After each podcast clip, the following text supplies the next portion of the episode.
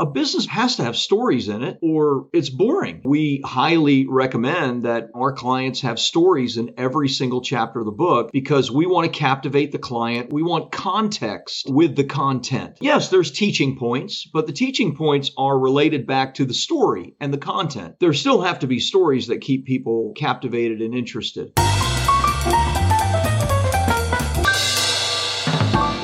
Welcome back to the Honest Marketing Podcast, where you learn proven strategies to grow your business without selling your soul. Now, a couple of weeks ago in our kickoff episode for the year where we talked about how to recession proof your business, one of the things we talked about was looking for blue ocean marketing strategies, taking advantage of marketing opportunities that your competitors and other people in your space aren't looking at because it's just kind of like a funky economy right now.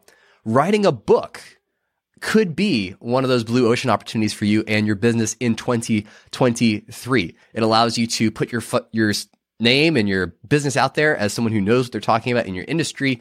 You're able to display your expertise. You're able to connect the dots for prospects, help them become clients, and and so much more. And the guest that I brought on today specifically to talk about this, this is what he does. Rob Kosberg has helped over 1,500 authors become bestsellers, specifically in the business space, business owners that want to grow their business, get more revenue, get more clients, build a legacy, and so much more. And he shares all kinds of really knowledgeable insight and tips for if you've ever considered becoming a, an author, writing a book, and how you should do that if you want to get the kind of promotion and publicity that becoming a best-selling author can give you and your business. Now, make sure to stick around to the very end of the episode where I give you my number one takeaway from my conversation with Rob. But here it is. Let's dive in. So, Rob, it's the year of our Lord 2023. Do people even read books anymore? Is that is that still a thing? well, I do. Maybe that's because I'm in the book business, though. Uh, no, I mean, people are reading like crazy. People are buying books like crazy. So, yeah, it, it's funny. I was just on right before we jumped on this, I was just on with a New York publishing house, and uh, and there are actually more bookstores opening since COVID. Uh, so they're having like this. I don't know why. I don't know if it's COVID related. Uh, who knows? But they're actually having a bit of revival. There are more bookstores opening right now than there were five, six, seven, eight years ago. So yeah, wow. I think people are reading. I wonder if I wonder if that's some kind of like uh, you know uh, internal like tribal reaction to like being locked down. It's like I need to go to a place and I need to smell I need to smell paper and I need to like yeah. go to Barnes and Noble and just like read a book I have no business buy or would never buy, but you know, just give me some parchment, you know, something, the tactile yeah. feel. Uh, yeah. Well, that's good news. Yeah, I mean, yeah. Because I, I, guess it is. I mean, I when was the last time you bought a book at a bookstore, right? I mean, like I, we buy all of our books through Amazon anyway, or through Barnes and Noble, or or some some other you know, like you said, people go into bookstores to drink coffee and and peruse magazines and books they have no intention of buying. yeah, but and, and, a little tongue in cheek at the beginning, but you know, I think uh, being an author, which we're going to be talking about today, and how having a book, even in a very digital age, social media saturated age that we're in, is still a really valuable asset for your business. And if you're a business owner or a founder or an entrepreneur, especially if you're thinking forward to wanting to do some kind of personal brand in the future, I think a book is fantastic. And Rob's the perfect person to dig through all those details. Um, you know, both of us are still are bookworms. I have a whole bookshelf behind me that can't even get close to fitting all the volumes I want to put into it. And I think the, the power of a book is really being able to distill your knowledge, your expertise, and your wisdom into a format that is accessible as a almost like a first date card, right? So maybe if you're in like B2B or you have high ticket or whatever, like they're not ready for the enterprise solution yet, but they are in the fact finding journey of starting to go down the path of maybe using your business or maybe seeing you as a solution to a problem.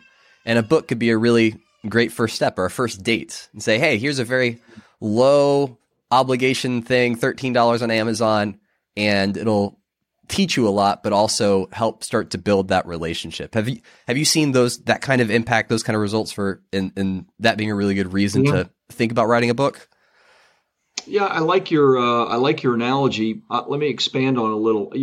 the buying, the purchasing of the book is the first date, um, but the falling in love and the marriage proposal is the reading of the book or or the hatred and i never want to i never want to be with this person ever again in my life right i mean because I have purchased business books um, from people that I wondered about using their services, hated the book, and decided, you know, I'm I'm I'm not going to go in that direction. So, but on the other hand, um, I mean, I can't tell you the number of people who have purchased my book, read my book, and then just, you know, turn themselves in, right? Like, okay, how do I get started? What what's the what's the investment? And so yeah, I mean the the purchase of the book is great. You know, we use book funnels and whatnot, and that purchase point shows uh, much higher intent than just an email.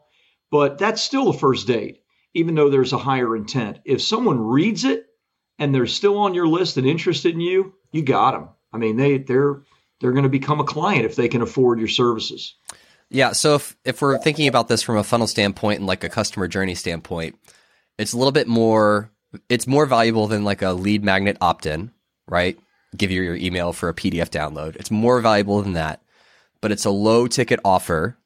And so they are saying, okay, I'm willing to put some cash into this game to learn, to get this knowledge. Uh, and so as a lead generating opportunity, I think there's a really, really valuable asset that you can have. Even if it's yeah. an ebook, maybe it's not a physical book, but it's an ebook that you have as a PDF yeah. that you can send. Um, and when you think about like businesses writing books versus individuals writing books, is there a difference in how you approach it or how you think about it? Um, you know, do you have any stories or, or, clients that kind of share both of those, come from different, both of those different places? Um, or is it mainly just yes like individuals no. that want to?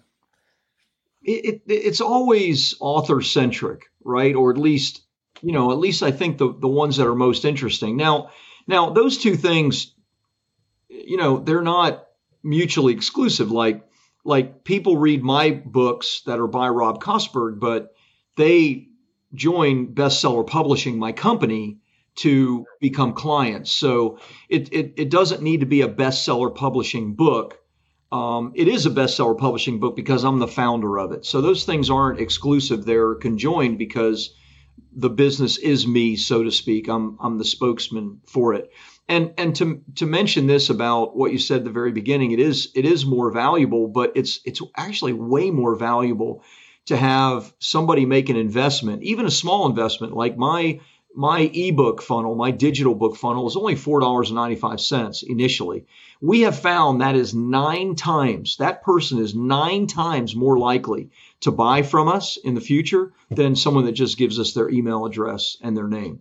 So that is that's a considerable difference. Um, you know, 9x for somebody willing to do that. So yeah, I mean the whether it's a book or not, it could you can have some other kind of liquidating offer on the front end, but um, the book handles more than just the lead. It also is, as I noted, it's the falling in love process, right? It's the wow, I, I love the way Travis does his thing. Oh well, thank you, Rob. I'll, I'll take that to heart. Uh, You're welcome. You're welcome. So, so there's certainly like a business case to be made. What, what would be some other reasons why entrepreneurs or founders uh, should consider writing a book beyond just this yeah. is going to make me money in the future? Are there any other um, reasons, like legitimate reasons, why a book really makes sense for somebody? Yeah, yeah. I mean, I'll give a few. There's there's lots of good ones. Um, uh, many of them do have a commercial aspect. Um, so, but it might not might not be because of a funnel or a direct purchase. But you know, uh, many people come to me because they're speakers and they want to speak more. Uh, they want their message out into the world more. And uh, statistically, uh, speakers that have books and books that are bestsellers are paid significantly higher speaker fees and get more opportunities to speak. So if you want to speak for your business, or if you are speaking, um, even just to get your message out, maybe it's for a nonprofit or maybe it's for a passion project that you have, then a book will give you more opportunities and will even get you paid. Um, I, I, heard a, a good one the other day that I've always talked about, but it's always been like number nine on the list of of 10 reasons. Um, but someone gave it to me as their first reason. I thought that was interesting. I, I was like, okay, well, maybe I'm, I'm misinterpreting my own personal data. But that is, uh, a lot of people are um, unconsciously competent in their business. Like they're really good at it and and they do it, but they don't even know what they do. Uh, if you know what I mean, like like it's just you know this this unconscious uh, competence that they have in success, and a book forces you to like categorize your steps, your process, your system, and it's really cool. I you know I had a a very um, a very successful uh, financial advisor who built a, a, large organization of financial advisors. He had a really big exit recently. And he, he and I were talking, and he told me the number one reason he wrote his book was because um, he, he needed to figure out a way to systematize the thing that he's been doing for 40 years. And I was like, wow, that's that's cool. I, I know that that happens because that's how Publish Promote Profit in some ways came about.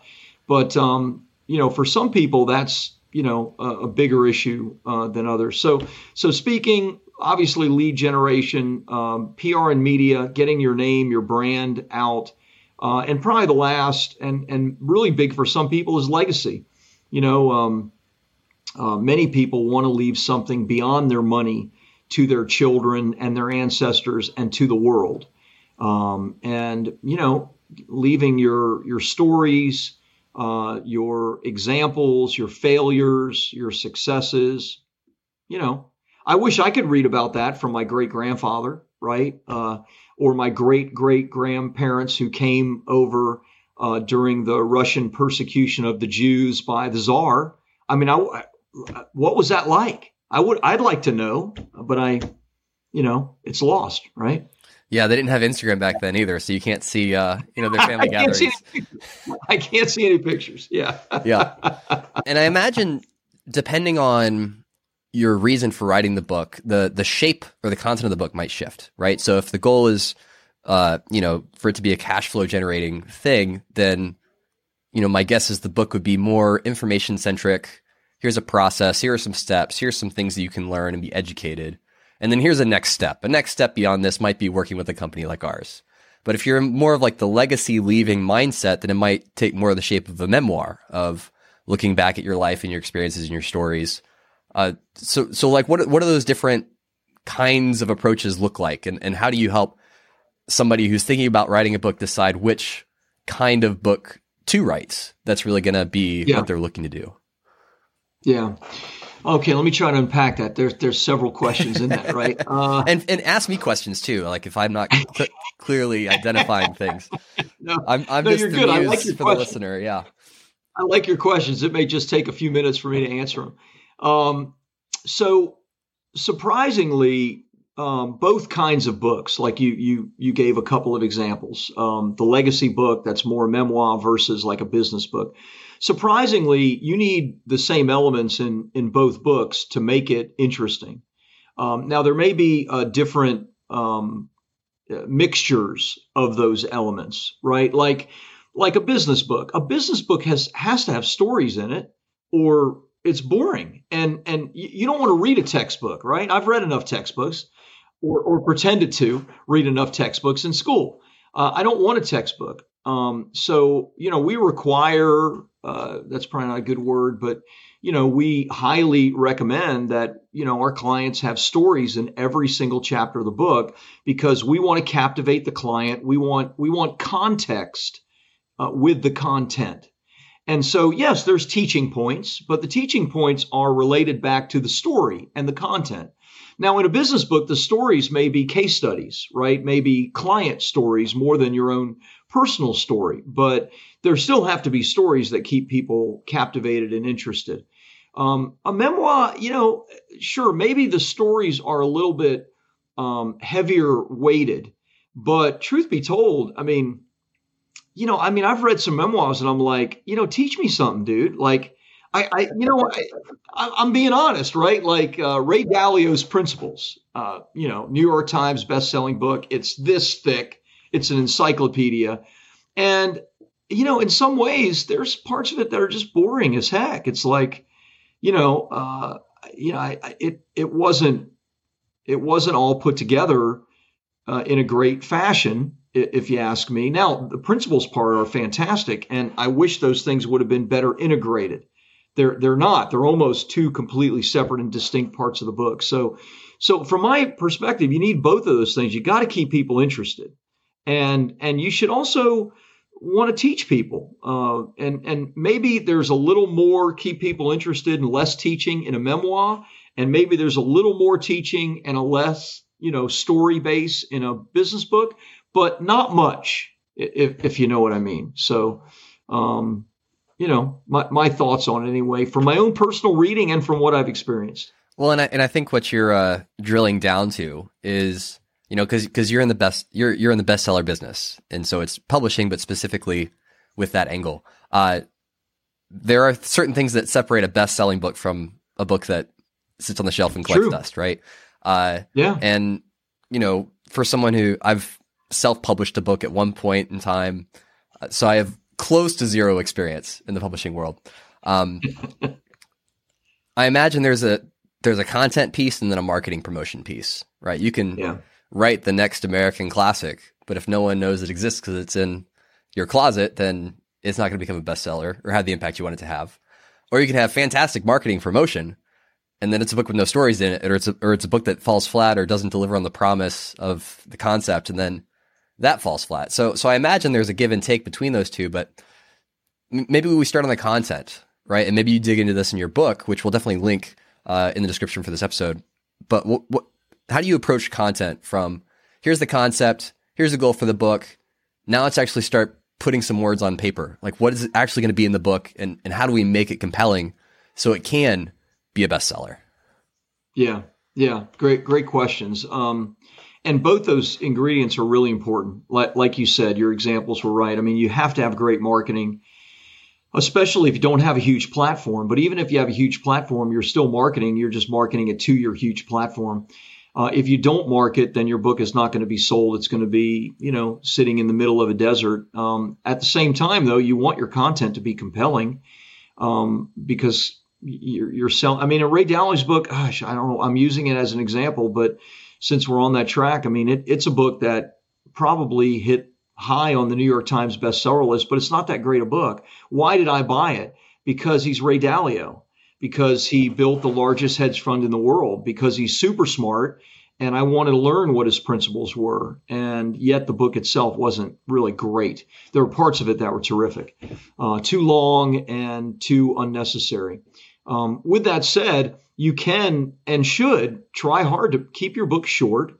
And when I say short, I mean, you know, 35,000 to 50,000 words is a great length of a book. That's that's 150, 75 pages to 250 pages. There's a lot of of um, of data that shows that consumption falls way off after about 200 pages, and so you want people to consume it, which means you know if it's too big, people are going to be afraid of it. So that that's a part. Size is a part of it. Um, what we do with our clients and, and what we recommend is there are um, a little like the hero's journey whether they're case studies that they're they're telling or whether it's their own story, uh, they want the story. We want the story that they tell to be compelling. So we want there to be points of of drama uh, because there are in these stories, right? There's points where businesses are on the verge of failure. There's there's points at you know which people are on the verge of real bankruptcy or financial difficulty, and we we use open loops in stories, meaning we don't culminate the story, we leave it at the dramatic point. So you know, I mean, it's a little like the soap operas, right, uh, of the of the 50s and all the way to today, where uh, you know, there are uh, story arcs, and there are three, four story arcs in every single soap opera. And every story arc is at a crescendo when they break to commercial. Now, there are three other story arcs that aren't at crescendo, but one is. And then they come back from the commercial and then the next story arc is reaching its crescendo and on and on and on. Why do they do that? Because people stay interested.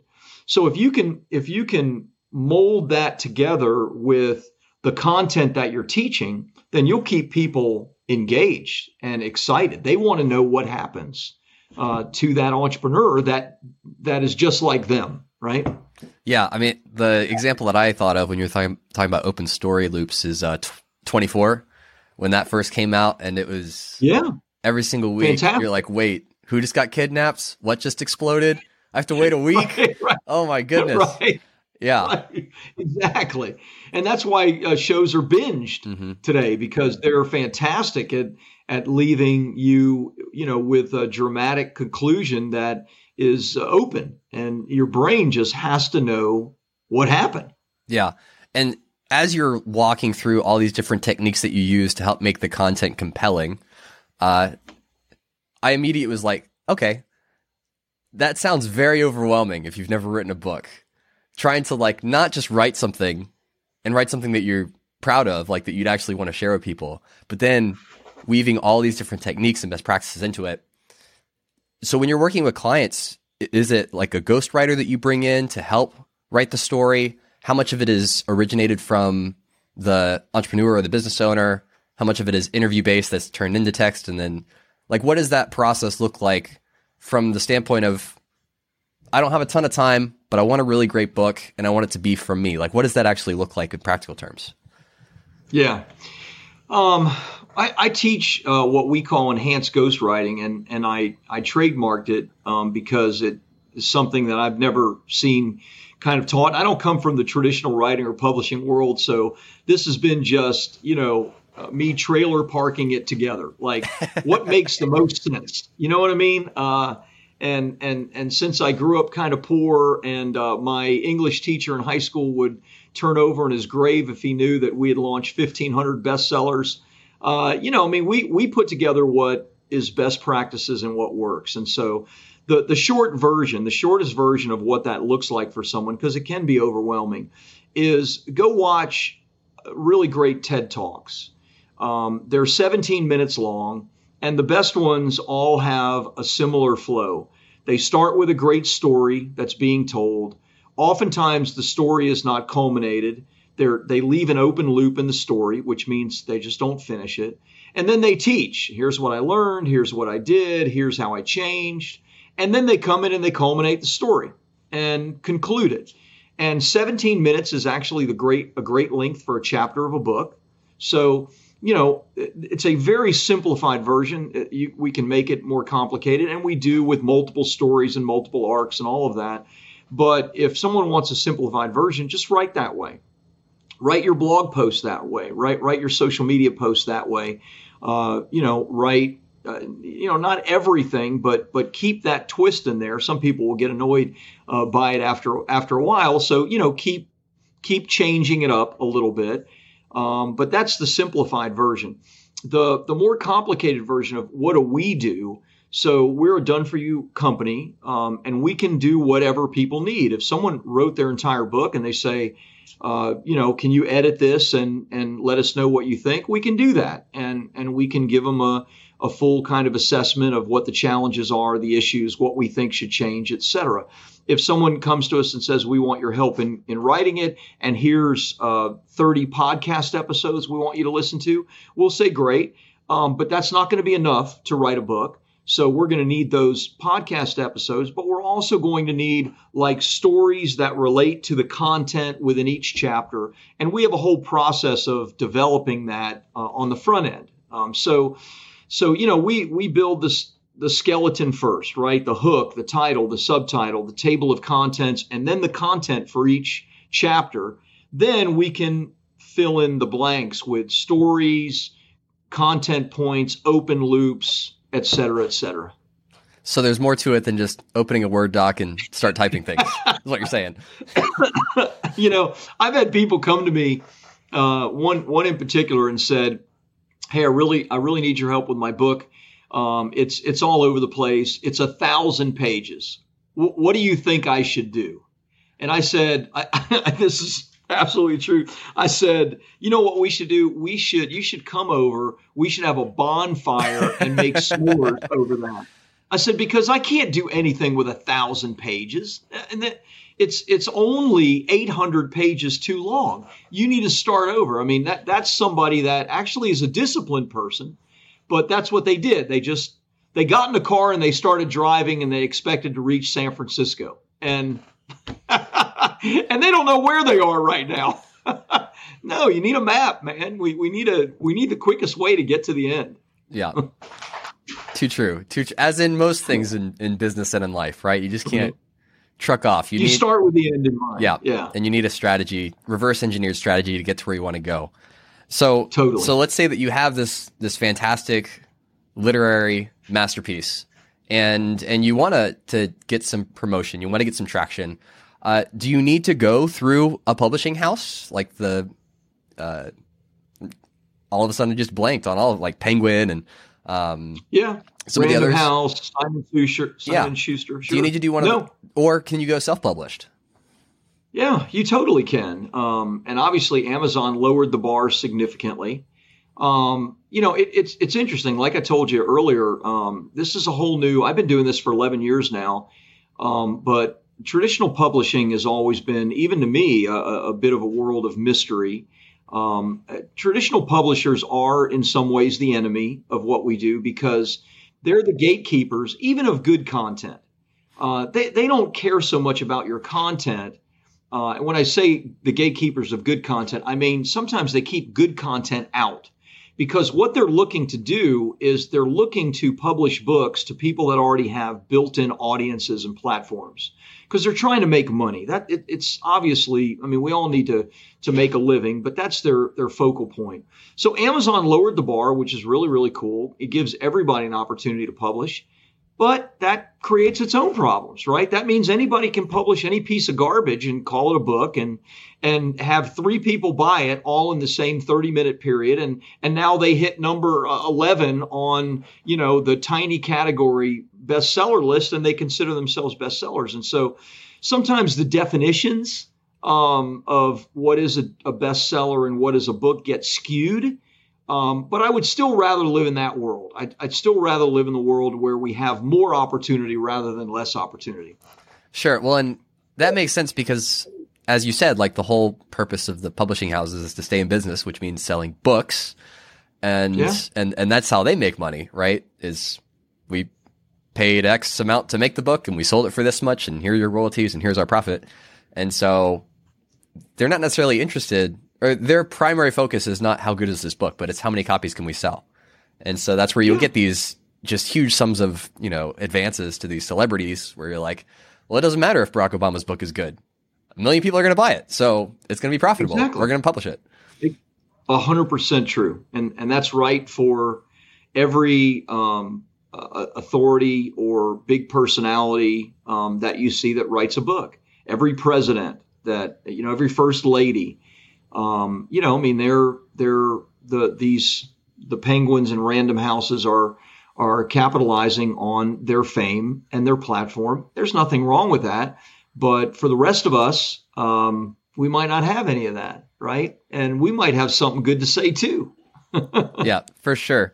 Well, and and being able to and and you even talked too a little bit about like Amazon and how those bestsellers or how those lists work, which is very gamifiable because you can even I'll I'll confess here, Rob, because we're in we're in good company.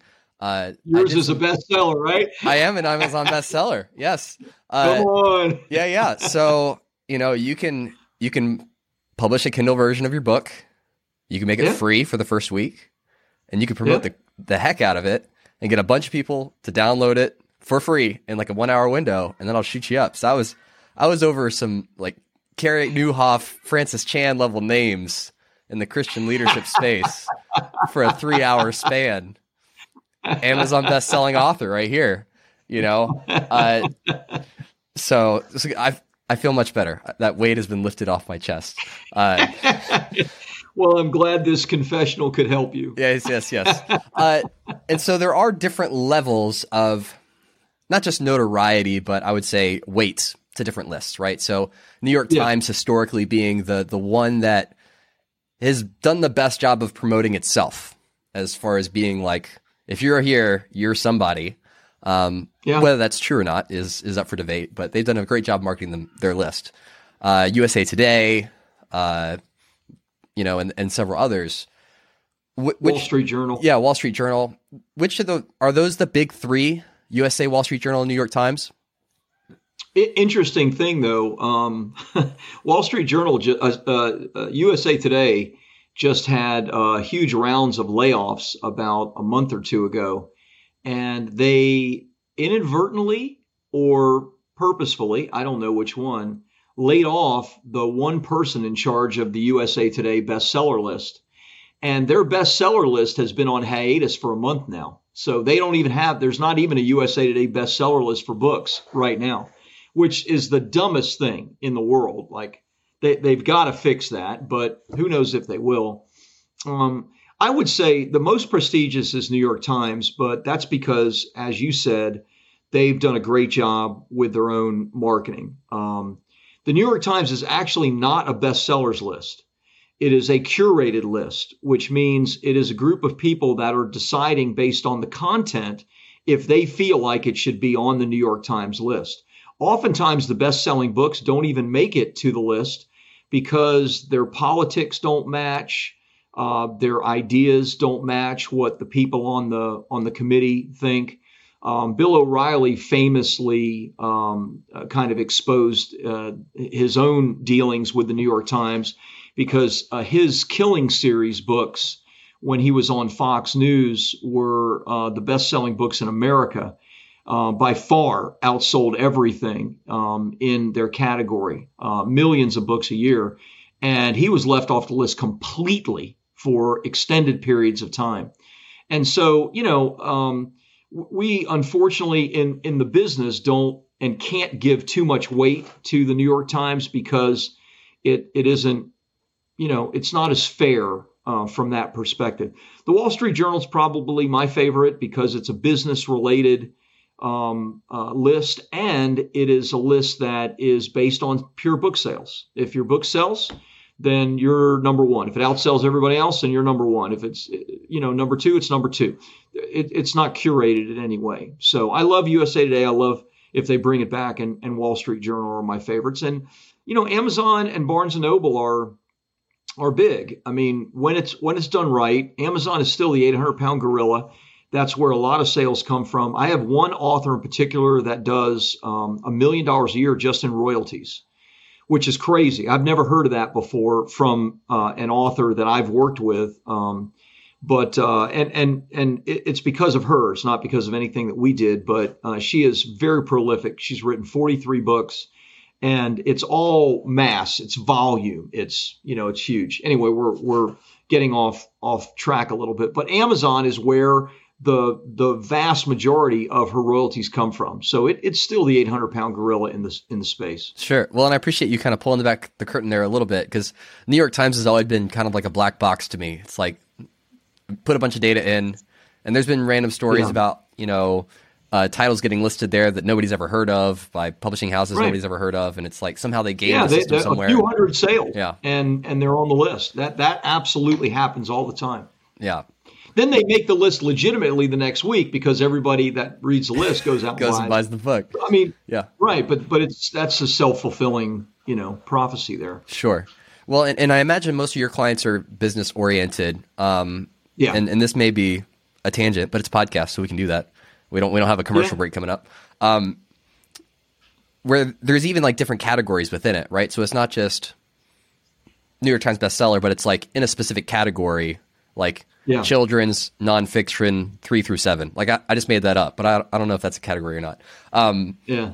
But how much of the strategy too is aligning the content with a particular category of a list? Like, is that a part of the picture as well? Like, we're going to strategize the mess out of this to give it the best shot of hitting with all these different factors at play. Like, what are some of the other things that you do to get it prepped and ready to promote to really help it have longevity and legs in those kind of lists? Yeah.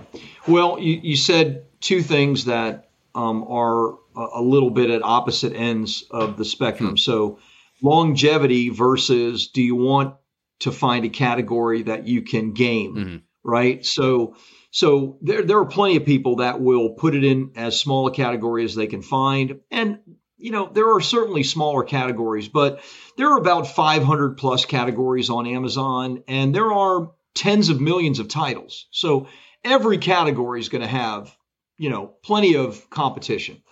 but there are smaller categories that you can try to game. We don't do that. We try to play the long game. Uh, and the long game is you get it in the right category, you get it in the best categories where, you know, it has similar books that are competitive, but also that are complementary, right? I mean, you know, somebody that might want to read a book on on writing and authorship might be interested in my book, Publish, Promote, Profit. And so you really want your book in the correct categories. You want to play the long game there and and not try to not try to gamify it. Just just do the do the right thing, market it hard, and and it'll go well. Well, and, and I think really speaking to you know the value of metrics that matter versus vanity metrics. Like choosing a category that's not exactly the perfect fit, but you can maybe get a higher ranking so you can say you're a bestseller versus yeah. I want to put it in a category where the perfect person for this book is already going to be hanging out and where they're going to get recommended. They're going to see it. And so in the long run, I'm going to help more people sell more copies because it's listed right, even if the number on the rankings list isn't as high as it would have been otherwise. Yeah. Yeah. Very true. There was a, there's a, a pretty well known uh, guru. I'm not going to give his name, uh, but you you'd know who he is. And uh, he uh, he jumped on the uh, bestseller um, bandwagon maybe five or six years ago, and was doing events. And he would charge everybody I don't know five grand to come to the event. The event would have 60, 80, 100 people in it.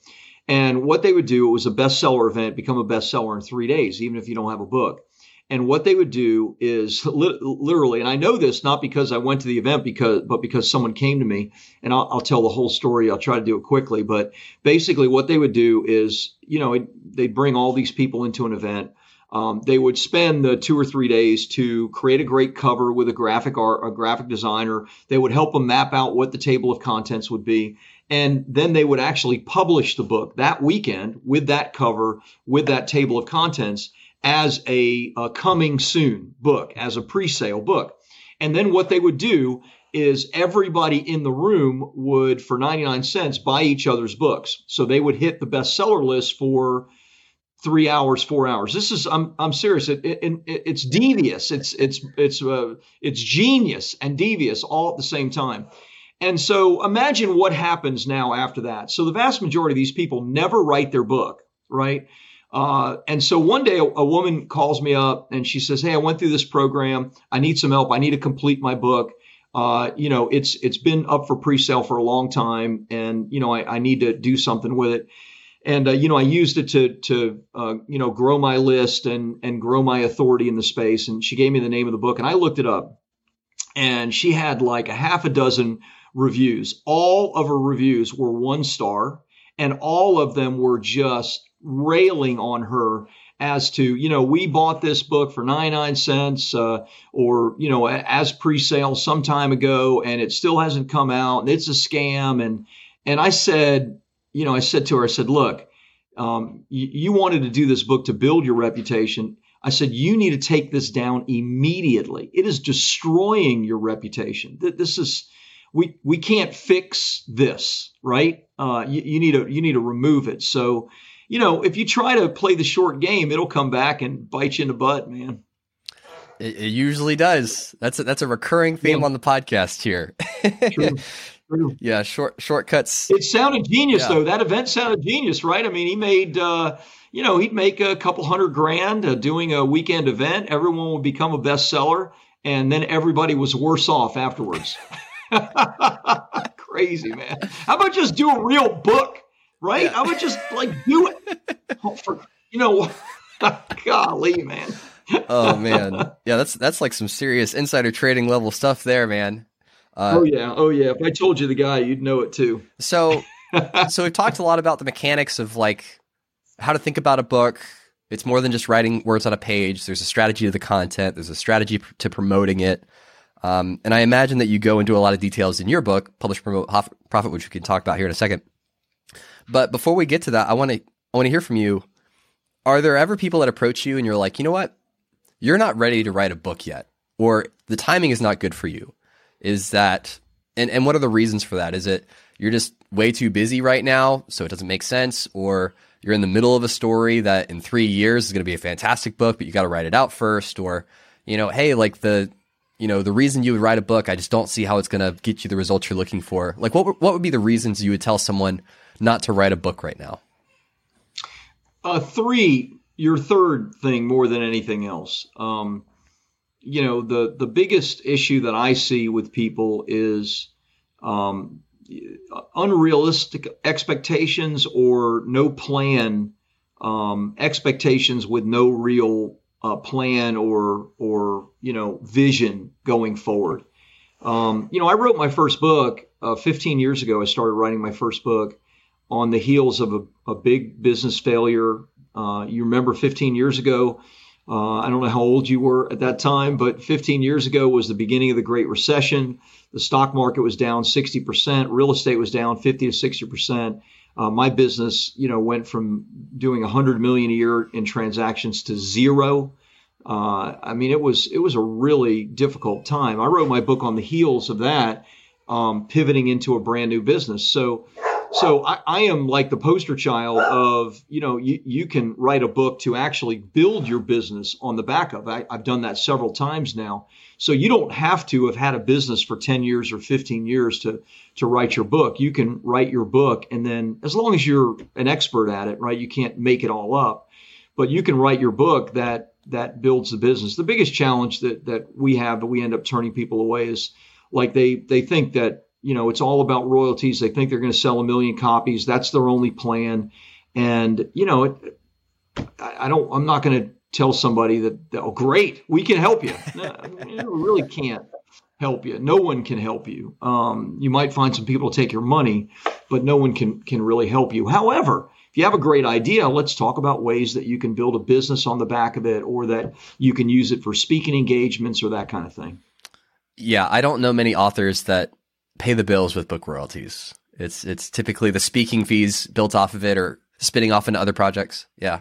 I do have one client that actually does make a million dollars a year in book book royalties, but it's pretty unusual. That's the exception, right? Them and J.K. Rowling, right? They they can they Yeah, can well J.K. did pretty she did pretty good for herself, no doubt. I think she makes more money though on on uh, uh, royalties from like things like movies and theme parks and and and other sales than just the books. But the books were certainly the the basis for it all. For sure, for sure. Well, let's dig into your book for a little bit. So I definitely think anyone who's thinking about writing a book for their business to help grow their business to grow their personal brand, I think your book is a fantastic next step for them. Uh, what can someone expect when they jump into it? Like, what kind of things are they going to learn? What's the process that you teach? Uh, just to give you like an overview.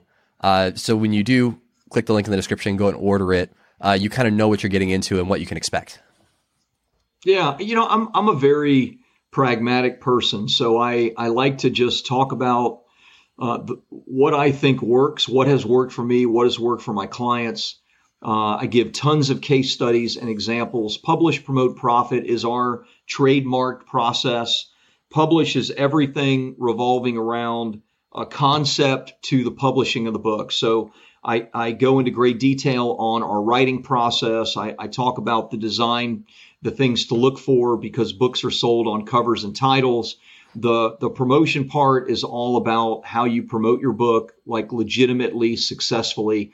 And then there's a lot of profit information in it on okay, how are people really making money with their books? How do you get a speaking engagement with a book? There's a process for that. Uh, how do you build a book funnel? It, it's not as deep as my book funnel book is going to be, but it gives a, a, a pretty solid example of how you can do that. So it's it there are uh, tons of case studies and examples in there on on how to do these things and how to go from just an idea to selling books and maybe making some cash. Perfect. Well, Rob, thank you so much for coming on the podcast, sharing your expertise, giving us all a, a bird's eye view, a peek in the window of the book publishing world and uh, and some next steps and some thoughts for for anyone who's thought about writing a book and how that could be strategic for their business. So thank you so much for your time. Thanks, buddy. Great, great to be on. Uh, really had a good time too. So my number one takeaway from that discussion with Rob, where we talked about how to write a bestseller, how to approach writing a book for a business, all the ways it can come back and and uh, circle back to your business and help you grow in whatever metric matters to you, whether that's more revenue, more customers, better brand awareness, and and uh, reputation is it actually matters that it's good. Just like the story where he was, you know, sharing the story of the the woman who put together a, a cover photo and uploaded it to Amazon as a pre-sale and how there was no way to actually save that book. Like it just had to get taken down and started completely from scratch.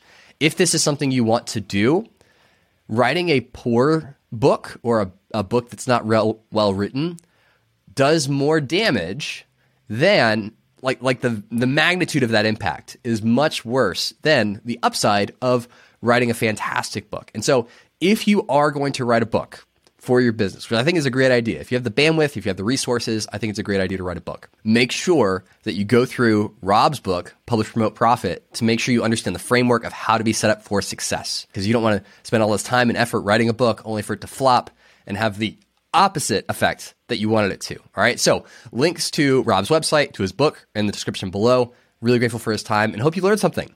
Might be a little bit different than a normal episode of the Honest Marketing Podcast, but hopefully you got something nonetheless. Thanks for watching and or listening. And as always, be honest.